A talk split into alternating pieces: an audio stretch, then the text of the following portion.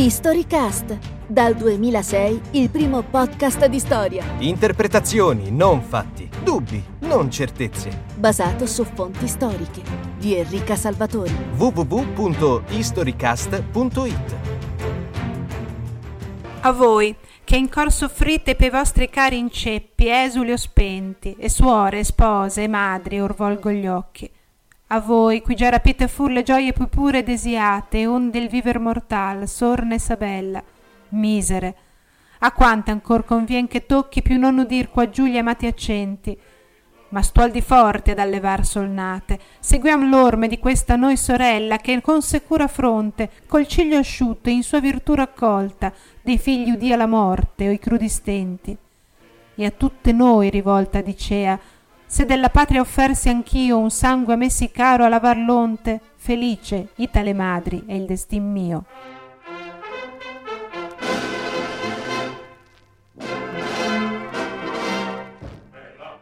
Questi versi, che oggi avvertiamo pesantemente retorici e estranei alla nostra sensibilità, furono scritti 159 anni fa da una patriota napoletana, Laura Beatrice Oliva, in onore di un'altra patriota, Carolina Sossi Sergio. Partendo proprio dai loro forti accenti, Storicasta proverà a ragionare un poco sul risorgimento italiano, o meglio su alcuni suoi aspetti dei tanti che possono essere messi in luce. In questo caso l'omaggio scritto da una donna a un'altra donna, entrambe impegnate nell'avventura risorgimentale, ci consente di guardare proprio la dimensione femminile del movimento che portò all'unità d'Italia e di scoprire come questa dimensione sia stata tutt'altro che minoritaria, inferiore o secondaria. Il modo in cui la figura della donna nel Risorgimento è stata letta e condivisa è al contrario centrale per riuscire a comprendere alcuni dei meccanismi che ci hanno reso nazione.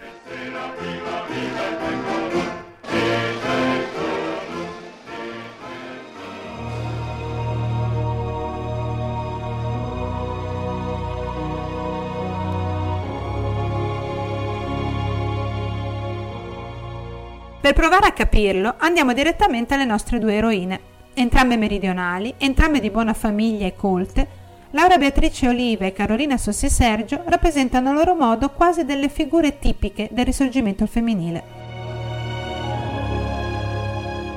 La prima, poetessa attiva nel regno borbonico, scrisse versi che richiamarono su di lei l'attenzione del governo e che contemporaneamente agirono come potente cassa di risonanza degli ideali risorgimentali perché erano recitati pubblicamente, distribuiti a stampe e addirittura interpretati, come quando la Oliva nel 1848 lesse una lirica in morte di un'altra patriota indossando un abito nero, ornato di proibiti nastri tricolori, dinanzi a un'affollata assemblea dove sedeva anche un ministro borbonico.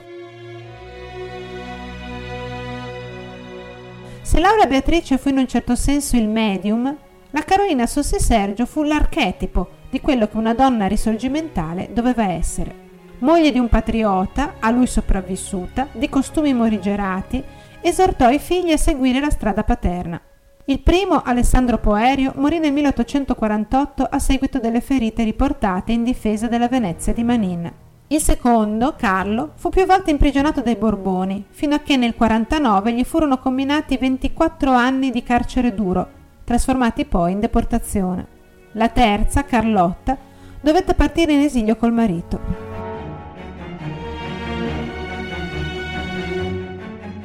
Quello che colpisce di questa tragica sequenza di sofferenze umane non è tuttavia la sorte toccata ai figli, ma l'atteggiamento della madre, che effettivamente dei figli udia la morte ai crudistenti, con sicura fronte, col ciglio asciutto e in sua virtù raccolta. Al generale Guglielmo Pepe, che magnificava le virtù eroiche del defunto Alessandro, Carolina rimproverò l'eccesso di lode perché suo figlio, cito, non fece nulla di grande se non sacrificarsi per la causa che aveva sposata.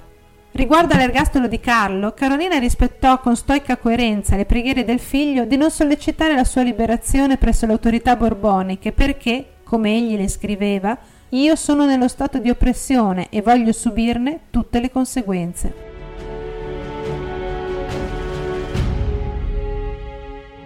Incontriamo in questa storia familiare la materializzazione di due delle figure profonde che lo storico Alberto Banti ha individuato come elementi chiave della propaganda risorgimentale. il martirio del maschio combattente e la funzione di educatrice del martire per la donna. Il maschio doveva sacrificare tutto per l'onore della nazione, combattere e morire per esso. La donna, moglie e madre, doveva invece avere costumi sessuali onesti per partorire solo italiani legittimi ed allevarli nei giusti ideali, al fine di renderli a loro volta eroi dell'onore patrio. Il suo dovere risiedeva quindi nella preservazione dei valori matrimoniali, il compito nell'educazione del patriota e l'eroismo nella sopportazione dell'inevitabile perdita degli affetti.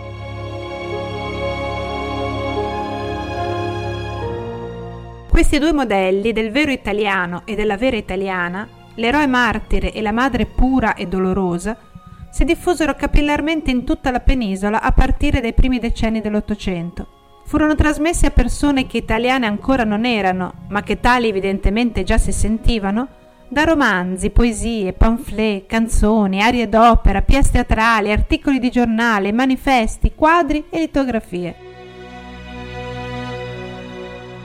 Secondo alcuni storici contemporanei fu proprio la capacità pervasiva di questi modelli, la loro potenza comunicativa, l'effetto profondo che suscitarono nella dimensione dei sentimenti più che della razionalità, a trasformare il movimento risorgimentale da un fenomeno elitario, carbonaro, di pochi illuminati appartenenti a un ceto ricco e colto, a un processo assolutamente popolare, largamente condiviso da quasi tutti gli strati sociali, che vide la partecipazione diretta di molte decine di migliaia di persone e il supporto di altre centinaia di migliaia.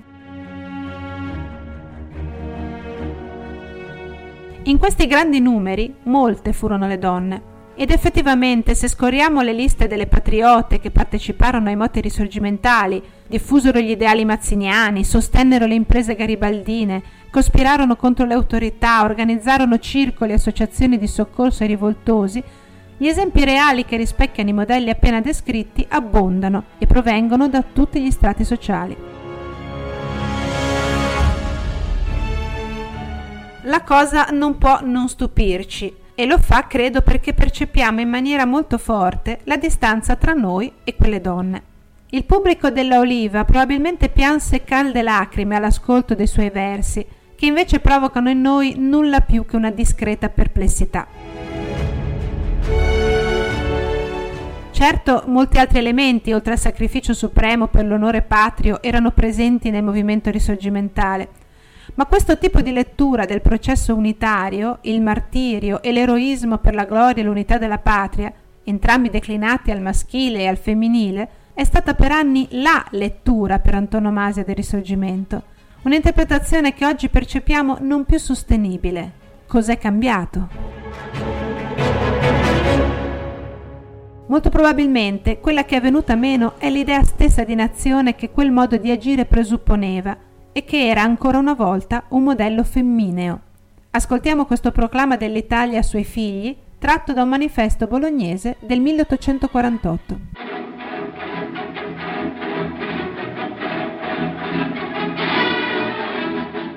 Bolognesi, romagnoli, pontifici, italiani, tutti quanti siete, miei cari figli, l'onore della madre vostra è in pericolo, sostenetelo. Ogni sacrificio a tal fine deve essere per voi lieve, tutto dovete a chi vi è data la vita, a chi vuole serbata la vostra antica gloria e dignità.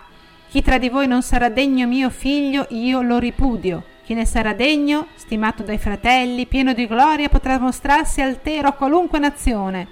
Città tutte, mie care figlie, se mai fosse scritto che dai barbari arse distrutte esser doveste, possono almeno i posteri dire che seppero tutto soffrire, tutto perdere, forché l'onore e la gloria della loro famiglia.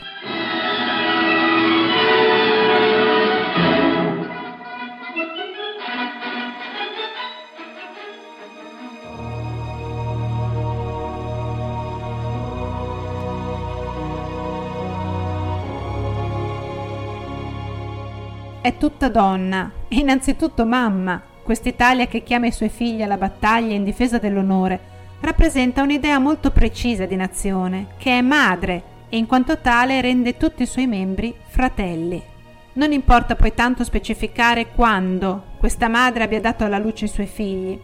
Per alcuni pensatori l'origine doveva collocarsi nel Medioevo, all'epoca dei comuni e del dolce stil nuovo. Per altri rimontava invece alla gloriosa epoca romana. Ma fissare una data precisa per la nascita di una nazione di sangue poteva risultare quasi ininfluente. Serviva per lo più a giustificare i confini che si volevano dare a uno Stato che in realtà era completamente nuovo nella storia d'Europa. Quella che passò senza obiezioni di sorta fu invece l'idea che gli italiani erano una comunità di discendenza, genealogicamente legata, cioè una comunità composta di fratelli e sorelle, perché figli di una stessa madre.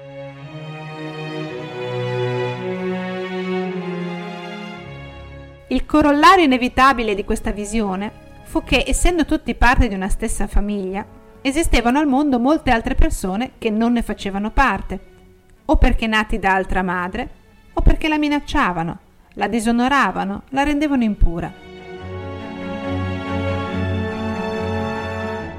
Emerge da questa logica un volto del risorgimento che non siamo abituati a studiare sui banchi di scuola, l'odio del nemico su base etnica, L'unione tra le due razze, quella italiana e quella tedesca, era per la femminista e patriota Anna Maria Mozzoni da rigettare perché nefasta. Di conseguenza i matrimoni tra i due popoli erano da evitare con cura. Se la nazione era, come recita Manzoni, una d'arme di lingua d'altare, di memorie, di sangue, di cor, non poteva essere lecito mescolare il sangue puro dell'italica stirpe con quello dello straniero nemico, Fu tale sistema di pensiero a trasformare ad esempio la Repubblica di San Marco, nata nel marzo del 48 in seguito a un'insurrezione austriaca, in un campo di battaglia dove gli italiani aggredivano i cittadini stranieri, considerati nemici per la sola ragione dell'origine, dove le aziende licenziavano gli impiegati tedeschi e le famiglie miste erano costrette a emigrare. Il celebre cosmopolitismo del regno austro-ungarico fu dissolto dal fervore nazionalista, il germe del razzismo nazionalista era gettato.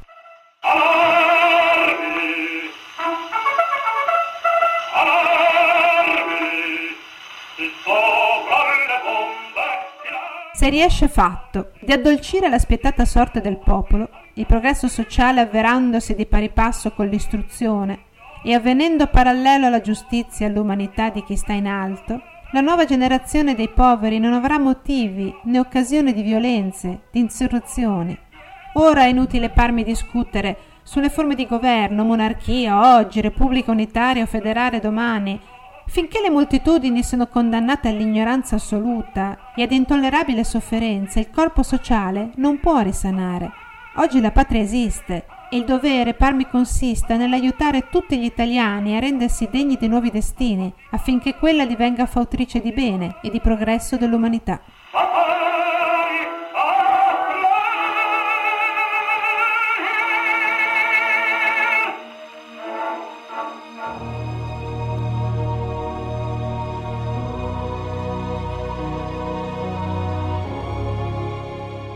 Sembra che sia un altro modello di nazione a ispirare queste righe. Jessie White, più nota come Jessie Mario col nome da sposata, ha infatti dell'Italia una visione molto diversa da quella che abbiamo descritto finora, ossia ce l'ha di stampo mazziniano, democratica, fondata sull'equità sociale, destinata a contribuire al progresso del mondo. Giornalista, oratrice, combattente, la vicenda di Jessie Mario rompe innanzitutto la logica dei confini. Inglese d'origine ma appassionata della causa italiana, oltre che maritata al veneto Alberto Mario, Jessie ci consente di portare il risorgimento alla dimensione che più gli è consona, quella europea. Folgorata dalla causa unitaria da Garibaldi in persona, amica del Mazzini nel suo esilio londinese, Jessie non risparmiò penna, voce, tempo, denaro per diffondere gli ideali mazziniani in Europa e guadagnare così l'appoggio alla causa italiana prigioniera a Genova per quattro mesi, riprese appena libera un tour di propaganda che la portò persino negli Stati Uniti. Aggregata come infermiera al corpo di sanità garibaldino, era con l'eroe dei due mondi in Sicilia nel 60, nella terza guerra d'indipendenza in Tirolo nel 66, nella spedizione di Monterotondo e Mentana nel 67 e infine nella guerra franco-prussiana del 1870. Le parole che avete appena ascoltato sono tratte dalla conclusione della miseria in Napoli, un incredibile reportage sul degrado sociale della città scritto dalla White a nazione ormai formata, a sostegno e incitamento di quella che nell'idea di Mazzini doveva essere la seconda fase del processo unitario, la crescita sociale e culturale degli italiani. Nei suoi scritti, nelle attività prestate, troviamo l'emergere di quei tratti del risorgimento italiano che lo accomunano a quanto stava accadendo in quegli anni nel resto d'Europa.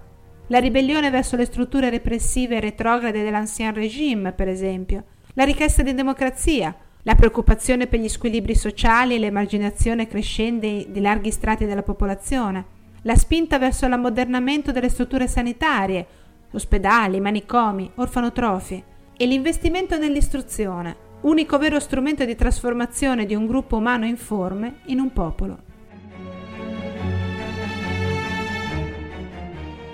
Queste rivendicazioni non erano certo proprie solo di una parte degli intellettuali italiani, ma si trovano espresse in varie forme e declinate in maniere variegate nei numerosi moti politici e sociali che attraversarono l'Europa dell'Ottocento.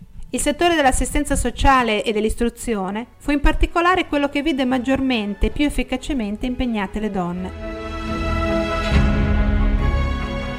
Come la leccese Antonietta De Pace che fondò a Napoli il Circolo Femminile, nato in risposta alla lunga repressione dei moti del 48.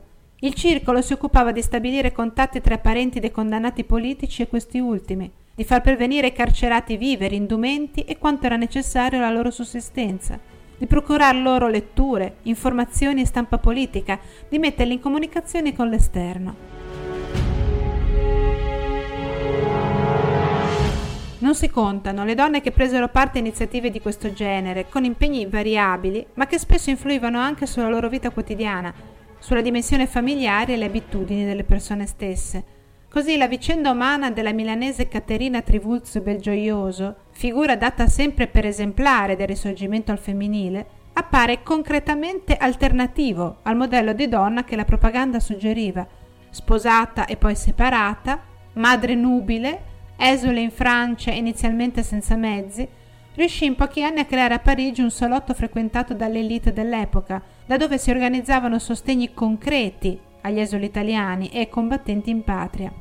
Era in prima linea a Milano nel 1948 e a Roma l'anno successivo e contemporaneamente seguiva instancabile numerose iniziative nel sociale, creò uno scaldatoio pubblico, istituì un fondo per dare le adotte alle ragazze povere, organizzò asili e scuole, trasformò il suo palazzo a Locate in una sorta di comune antelitteram, secondo il modello rivisto di Charles Fourier.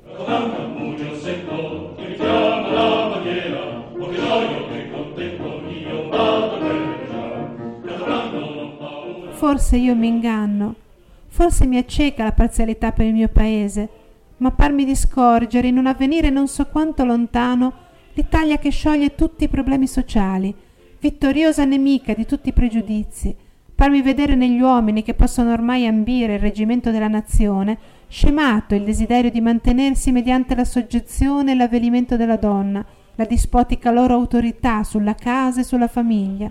Vedo la società arricchita dell'ingegno, dei consigli e dell'opera femminile, in quelle faccende almeno che richiedono prontezza di concepimento e di criterio, umanità e disposizione al sacrificio.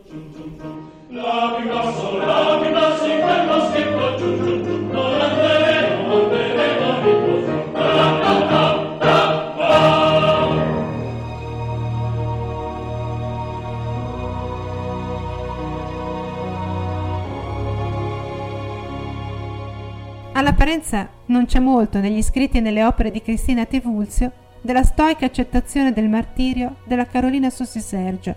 Sembrano due modelli di donna quasi antitetici, due concetti di popolo e nazione agli opposti. Ma era veramente così.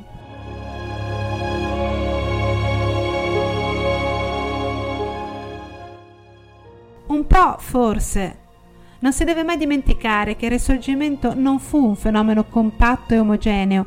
Nelle sue diverse anime troviamo le aspirazioni democratico-repubblicane e quelle liberali-monarchiche, le spinte verso la rivolta aperta e gli inviti ad azioni riformiste, gli interventi razzisti di stampo nazionalista e le attività di raccordo con i movimenti democratici di tutta Europa.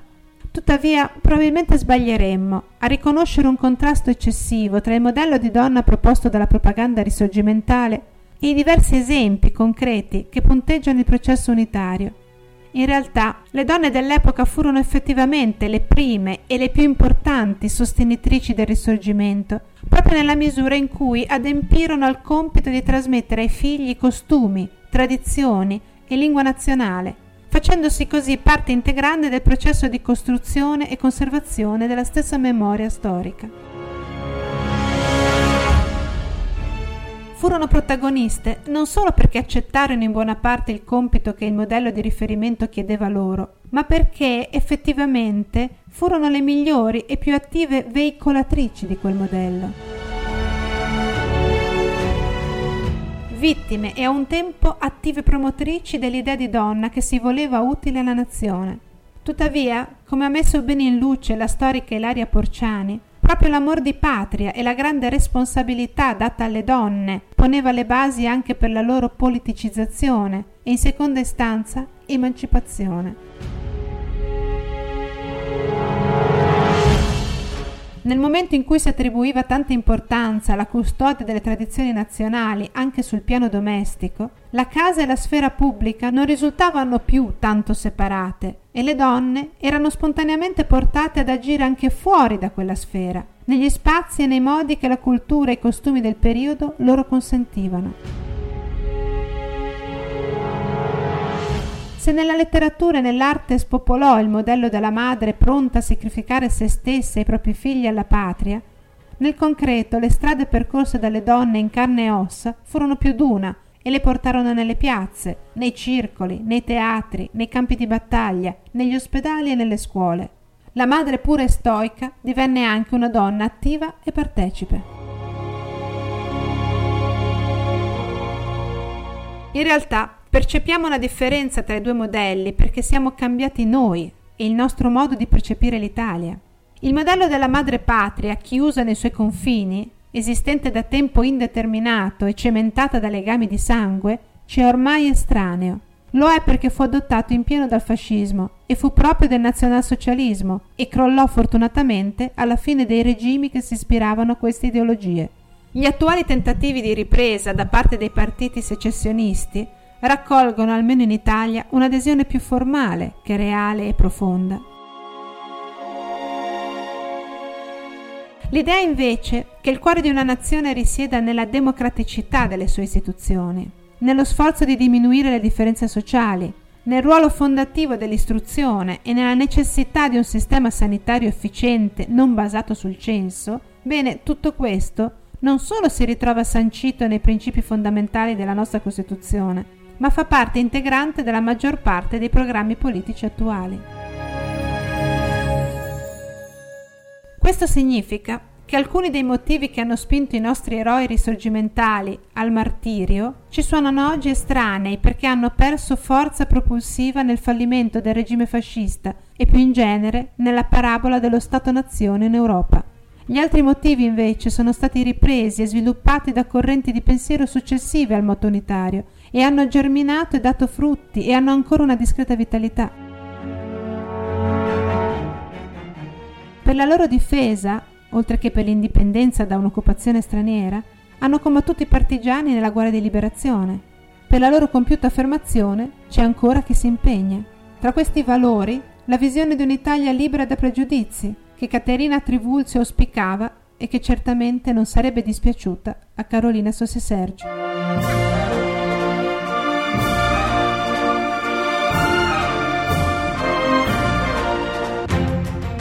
Avete ascoltato un episodio di Storycast? www.historycast.it